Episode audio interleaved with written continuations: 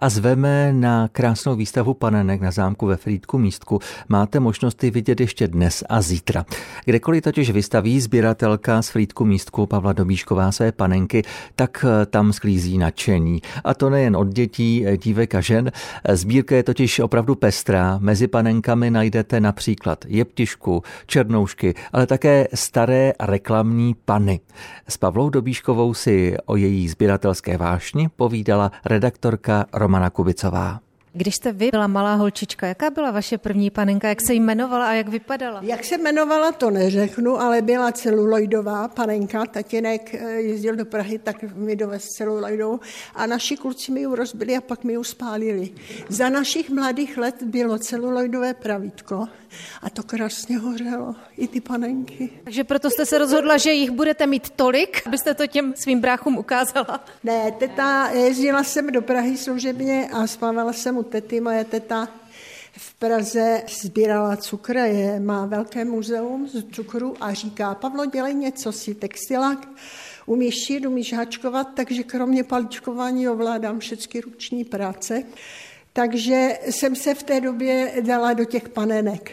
A teď jsem to měla, jeden pes, jedna ves, ale potom už se to prostě vytřídilo, prakticky jsem tam dostávám panenky a zase ty panenky ráda vystavuju, protože i když mi to dala třeba starší paní a říkala, že třeba už se nedožije, aby to viděla, že je to na výstavě, třeba tu přišla a tu panenku tu viděla, tak to určitě potěší. To stoprocentně. A kolik vám bylo, když jste teda s tím začala? To je 30 roku po spadku. A i víc. A prakticky, co jsem začala sbírat. A pak v České republice začínal klub Parenky České republiky, kterého jsem tež členem a protože holky všechny byly v Praze a já, ta, ta Ostrava Praha, ještě jsme jeli, jezdili v papučovém mlaku do Tosna a trvalo to dlouho a takže my jsme tu zůstali prakticky v Ostravě a já potom jsme se věnovali s majitelem hraček v Ostravě, kde jsme pomáhali s muzeum, kde jsem měla dlouho vystavené panenky, tady ty porcelánové. Takže vystavovala jsem na Štramerské trubě, vystavovala jsem všude po vesnicích. A největší ohlas je, když v domě seniorů Naproti místku, kde je obrovské atrium, za tím sklem vystavím panenky na Anenské a kde byly panenky vystavené v době covidu, kdy se nesmělo nikde vystavovat.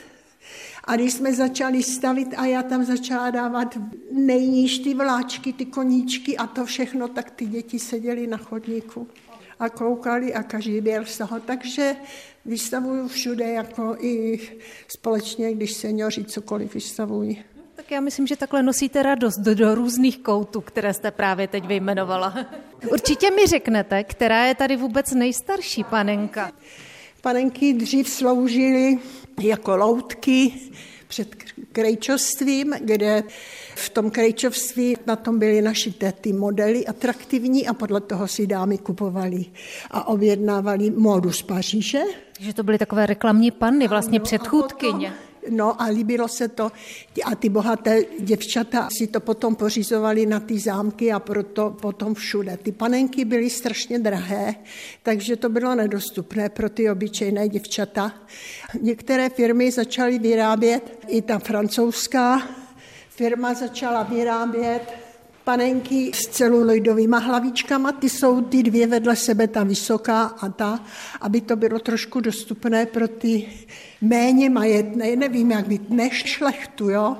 Aby Takže měšťanskou vrstvu asi tenkrát. Asi tu měšťanskou vrstvu, aby si to mohla pořídit.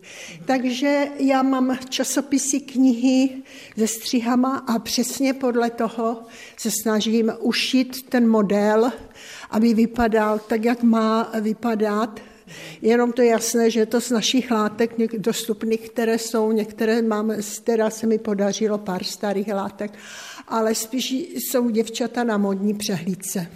A skutečně na každou panenku vlastnoručně ušila Pavla Dobíšková nebo uháčkovala šaty. Ale až poté, co její manžel Rostislav panenku dokonale opravil. Jak? Tak to uslyšíme hned za malý okamžik po písničce od Leony Machálkové.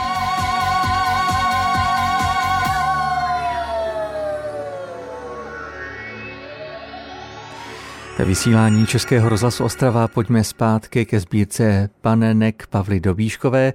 Pravda, koupit novou panenku do sbírky asi není velké umění, ovšem vytvořit spolámané a poničené panenky opět malou krasavici, to chce pořádný um a dovednost.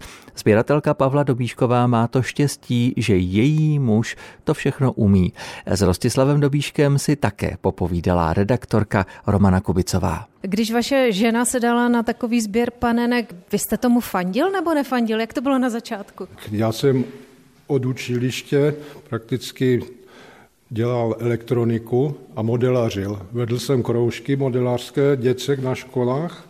No a potom, jak přestalo po té revoluci ty kroužky jako víceméně existovat, děcka se rozutekly po školách, co jsem jich znal, ty menší, no tak se přešlo na všelijaké modelářiny, co se dělali letadilka, to jsem doma měl. A manželka, jak začala sbírat, tak napřed kupovala drahé panenky. No. A to se musí zakázat, rodinný rozpočet?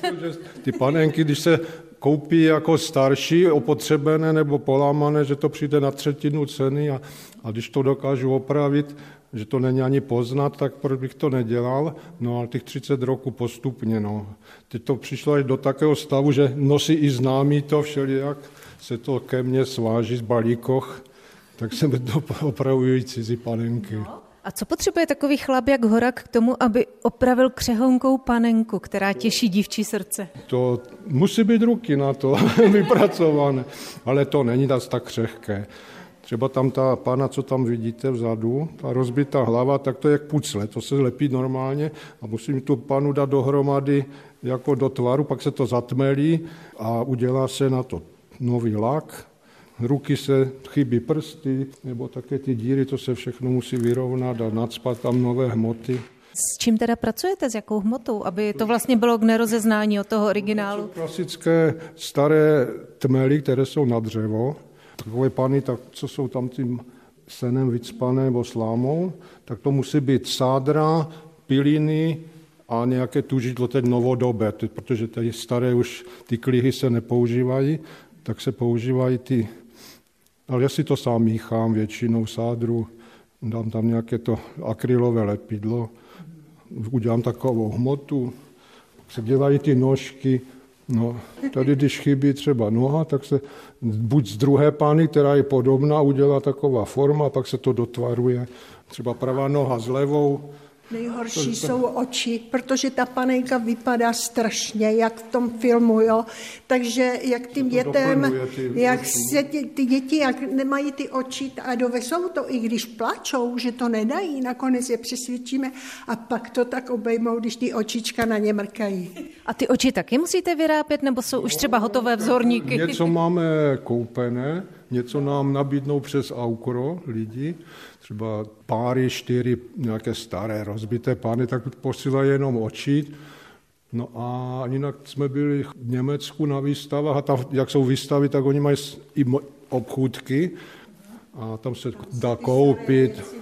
A je u nás hodně takových jako lidí, kteří jsou schopni opravit tak jako vy dva ty panenky? Mě zhánějí třeba půl roku, tak já nevím, asi moc ne moc ne, záleží na tom, jak kdo pracuje, jak kdo pracuje na tom a, a naši věrní zákazníci se nám vrací a třeba se nám stane, že jede, jedou z Prahy na Slovensko na jarní prázdniny a dovezou tři panenky a prosí, prosí, že pojedou zpátky, že si je do Prahy vyzvednou, protože ty porcelánové panenky, to je risk posílat, jo, takže oni z toho mají strach.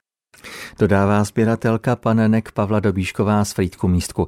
Každé první pondělí v měsíci pak odpoledne společně s manželem Rostislavem můžete zastihnout v Ostravském muzeu hraček. Tam zájemcům radí, jak se takové panenky opravují.